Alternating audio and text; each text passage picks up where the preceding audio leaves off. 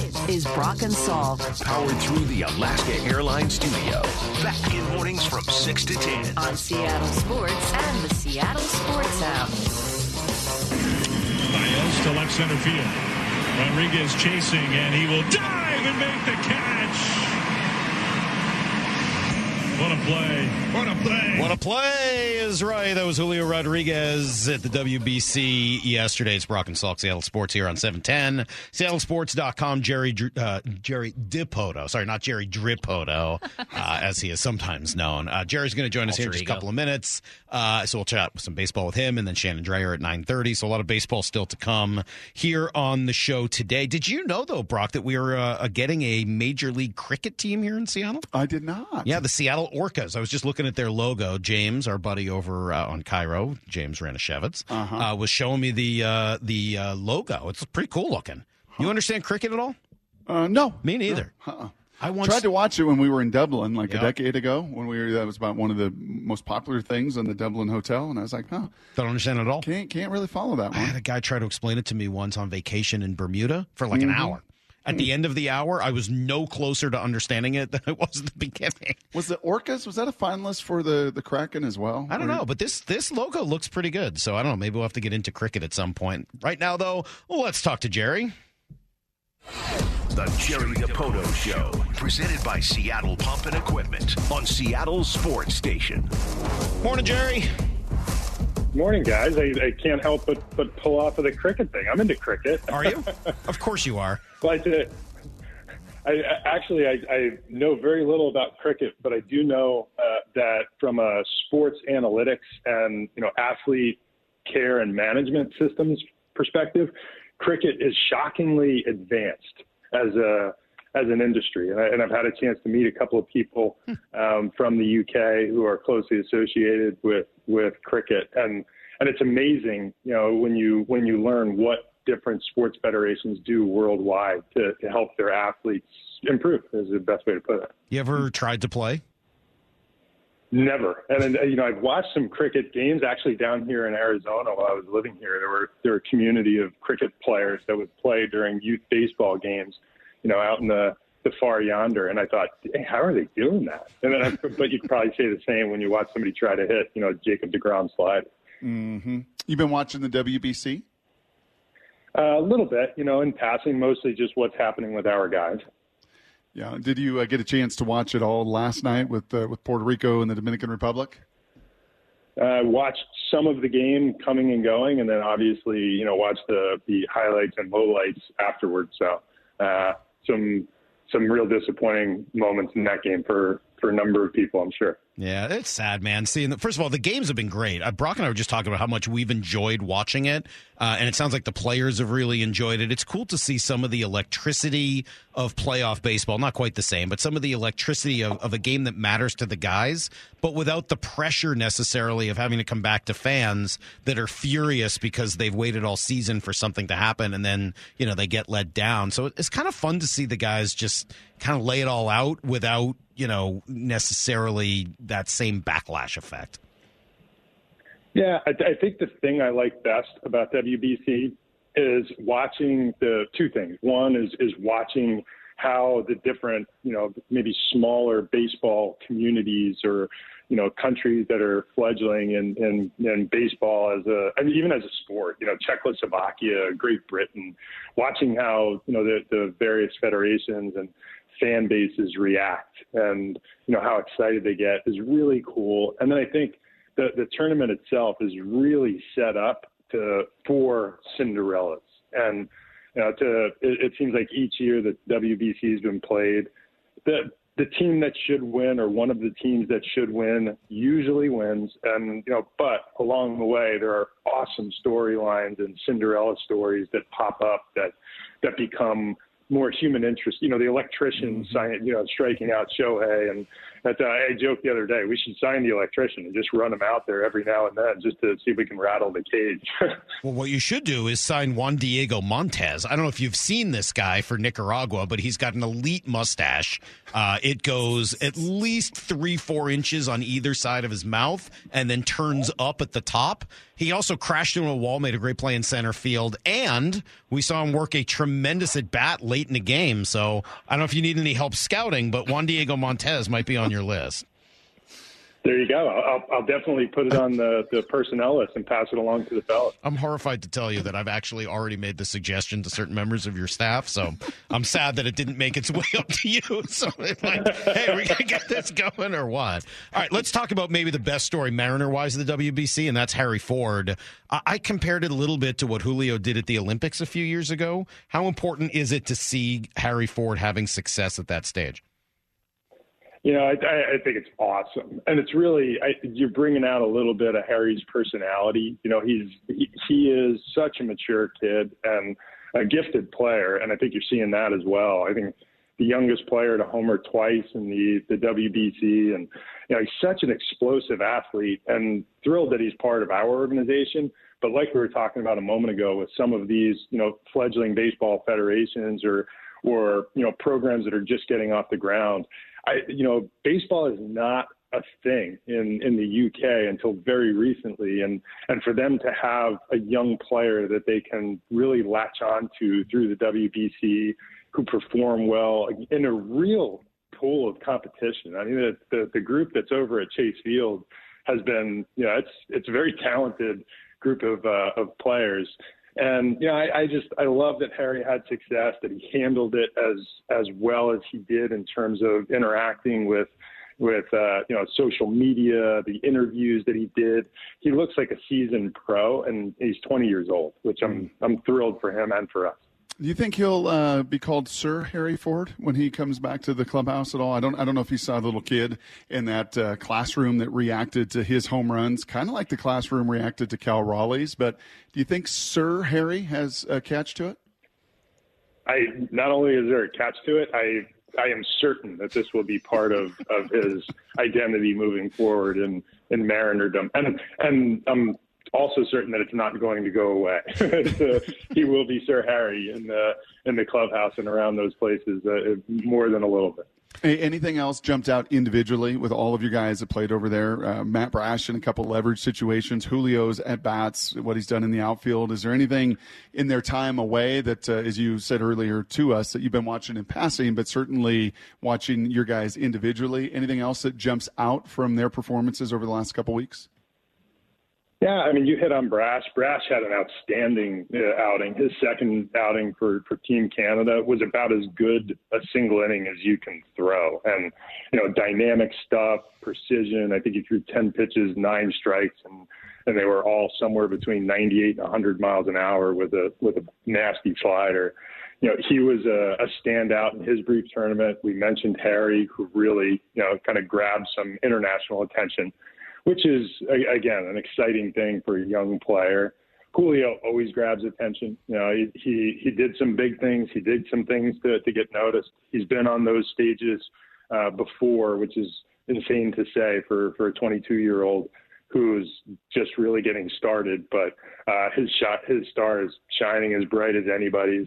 Really thrilled with where Diego Castillo's at, and we saw it here. You know, before he left for WBC, and you know, his, particularly his first outing for for Team Dominican was was excellent, and then the, you know the pitch qualities that we're seeing from Diego, from Matt Festa, from Matt Brash, you know, all you know very encouraging in, in terms of of what we're getting back, and really, you know, Geno, uh, it's he's Geno's the metronome. He's like quietly productive, and when you look up, you're going to get the three for four with a homer. You're going to get the one for three with an RBI to right. He's just such a pro, and you know, I'm I'm thrilled for for he and and the Venezuelan team that they get to move on and you know, I'm, I'm even more thrilled that the rest of our players are coming home.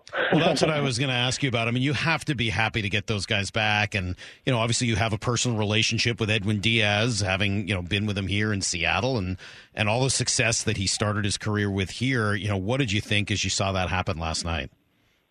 Uh, you know, pain. You know, almost shed a tear for him, and I it, hopefully it's it's nothing more than just a you know a, a, something acting up in a moment, but you can't help but but feel uh, pained for him. He's you know Edwin. Edwin is a wonderful human being, great kid, super energy. He's you know he's the best in the industry at what he does, and and uh, you know I, I hope he's okay. Uh, there's it's and I guess at the end of the day, I'd rather have it be something below the waist than above if it's a if it's a pitcher. But he is you know, he's such an electric talent. The game's better when he's healthy and pitching in it, and I hope he is.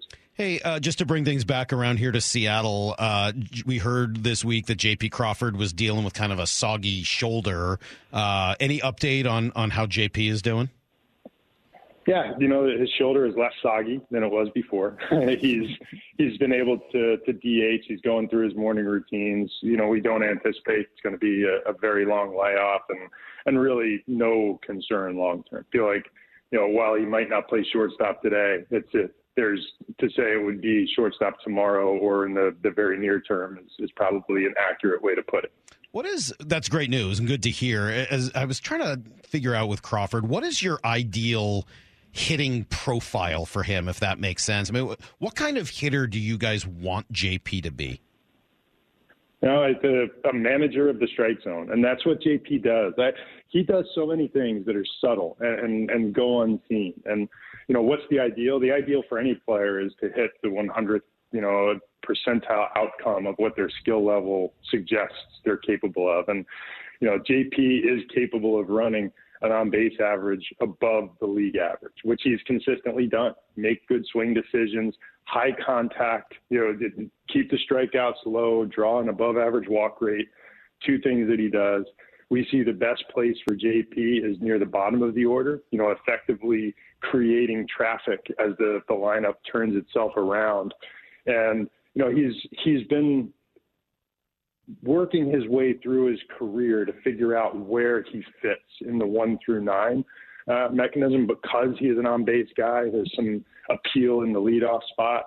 There's also an appeal in having that near the bottom of the order. You know, we don't anticipate or, or expect JP to go out and hit 25 homers.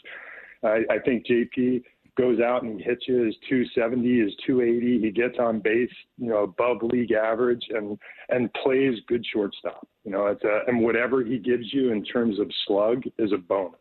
But you know, the rest he can hit. He's got a good swing. He uses the field. He takes his walks, and and at the end of the day, like you've seen to this point in his Mariners career, you know, it typically adds up to about a league average offensive player with a little different profile than, say, a Julio Rodriguez or Geno Suarez. You know, I'm curious, uh, Jerry. It was nice to bump into you and Scott with my youngest Titus, and and Scott gave uh, Titus some good recommendation to not be too caught up in velo at a young age. And you know, Ty loves to pitch and do all of that. And everybody wants exit or wants velocity, velocity, velocity. And he said, you know, we have a gas camp where we're still teaching, you know, our major league prospects how to throw harder. It's at that time that you start to really concern. I, I'm curious. I don't think I've ever asked you this or really even seen a study done around this, but is there a comparison between improving a pitcher's velo and improving a hitter's exit velo?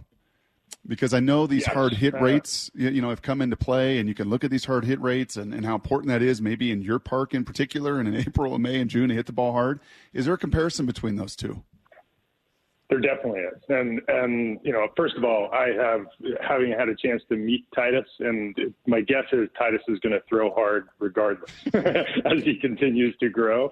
But uh, big physical, athletic kid, and you know, I, I think the the as it relates to exit velocities and pitchers' velocities, you know, we, we, we do have a gas camp. It's not entirely about teaching pitchers to throw harder, though there are some pitchers who have that as part of their player plan. And, you know, the goal is that the, the, the more you can elevate velocity in a pitcher's profile with all of his pitches, you know, the fastball will drag the slider, the changeup with it. And as, as velocity goes higher on the, on the the, the continuum, the value of that pitch or the potential impact of that pitch also goes higher. And, you know, and for, I guess for all intents and purposes, harder isn't always better, but harder with precision is always better. And, you know, if you can repeat those things, mm-hmm. the same is true of a, of a hitter with his swing. And some of the ways that, that, you know, modern baseball, and this isn't just the Mariners, but we are invested in programs like these, we're working on trying to create the, the hitter's optimal swing path. You know, we talked about it to a degree in the off season, things that they do at places like Cressey Sports and Driveline. We're we're doing biomechanical assessments of the hitter, how the hitter's body moves, the the, the perfect swing plane uh, is is just different. It looks different than it did 20 years ago because we just have better science now than we did then. And you know, and and add to that that now while we're talking about adding EV, you know, we're also making you know real adjustments to the bats that our players use. And, you know, right now all the rage in Major League Baseball is individual bat fitting and, and trying to fit a player with a bat that will allow him to execute the most efficient swing he can. And the intent is to generate higher exit velocities and a cleaner swing path because they're all linked. Which is like, got to be what? Kind of like a golf club fitting? I mean, sort of the same idea? Exactly right. You know, and, and I think that I was never a good enough golfer to actually go for a fitting, but you know, now I regret it. Maybe I would have been better. Maybe that was the secret. That's the only thing you were missing.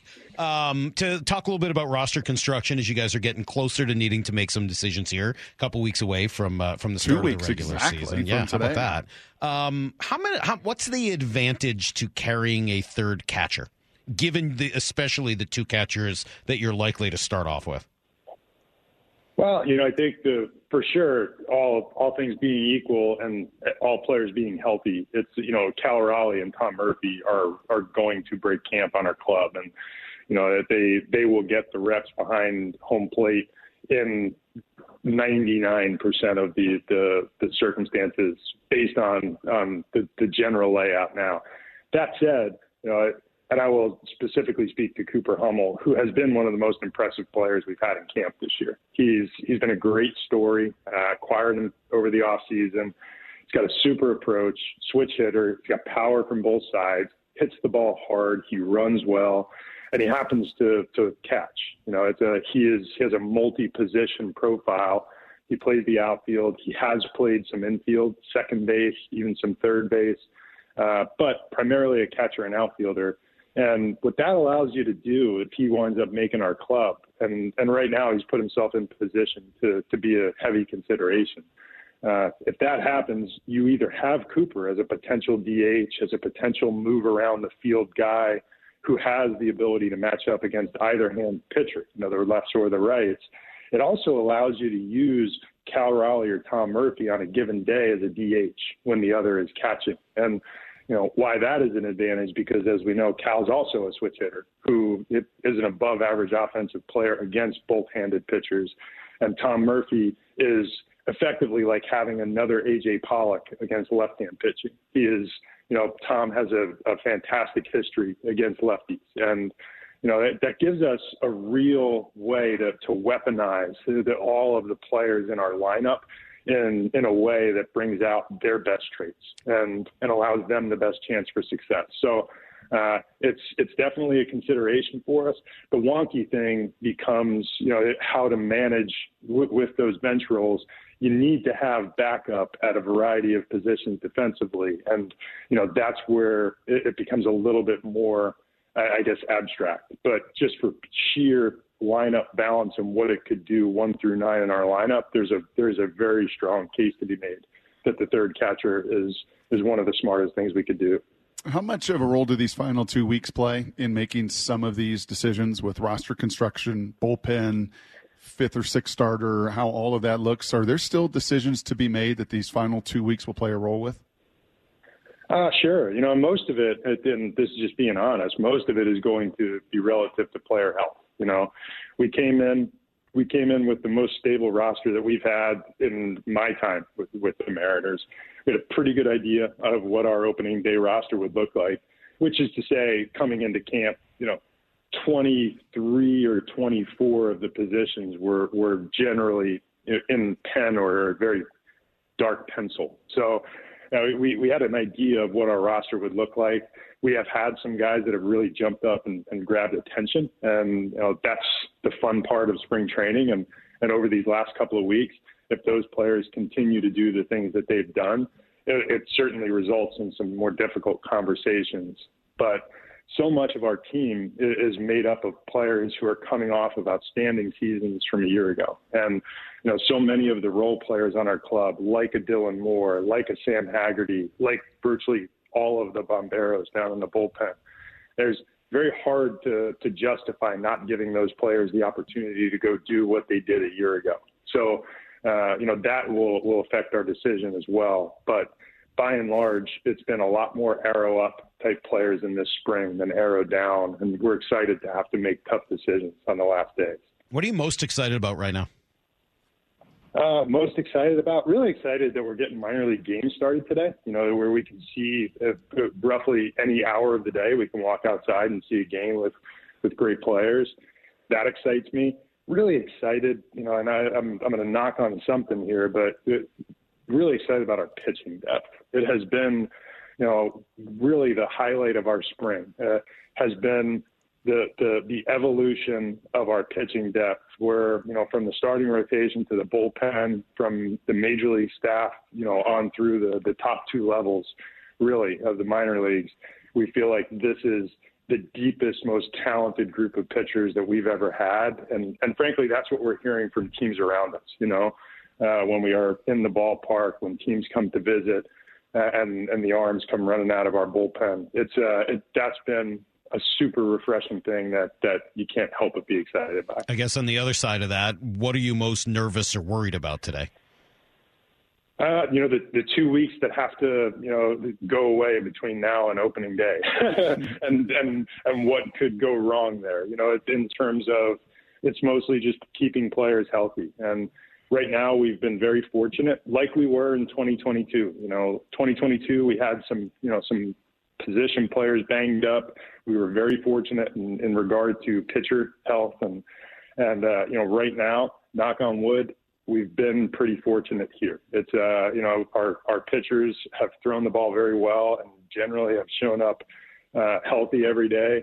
Our position players, we've had some small dings and, and general aches and pains as we get used to playing regularly again after the off season but nothing, you know, nothing dramatic. And and I guess if I had to to cross my fingers for one thing is that you know we're able to avoid that drama for another couple of weeks at least.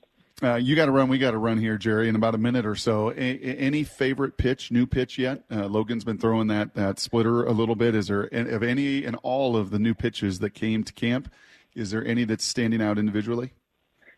Yeah, I, I, Logan's split is a real thing, and you know it was never more evident than in his last outing day before yesterday. And you know, he's he's throwing that split 86, 88 miles an hour. It's got real vertical drop, and um, couldn't be more impressed with how much he put into it. And you know, it's a it, it you could see, and again, it's a spring training setting, but you know his fastball's 95 to 97. You know the the other day, and and that split is coming in, you know, something in the neighborhood of, of 10 miles an hour below his fastball and just drops off the plane. And and Logan has great fastball extension and carry. And if he has a weapon that creates that kind of vertical strike zone, that has a chance to really change his profile as well. So that's been by far the most exciting of what has been an exciting group of pitch development. That's really cool. And uh, just seeing from Shannon, who's going to join us here in about a half hour, that Dylan Moore is going to play a game today. He's going to play shortstop, which is awesome. You were talking a little bit about health. That's great to see. Uh, you got a couple guys back in camp today. Harry Ford is back. Matt Brash is Sir back. Harry. I'm Ford. sorry, Sir Sir Harry. My daughter asked me if that was short for Harrison, so I don't know what's going on there. But hey, Jerry, we appreciate it. Uh, go find a good cricket game to watch, and we'll talk to you next week. All right, guys.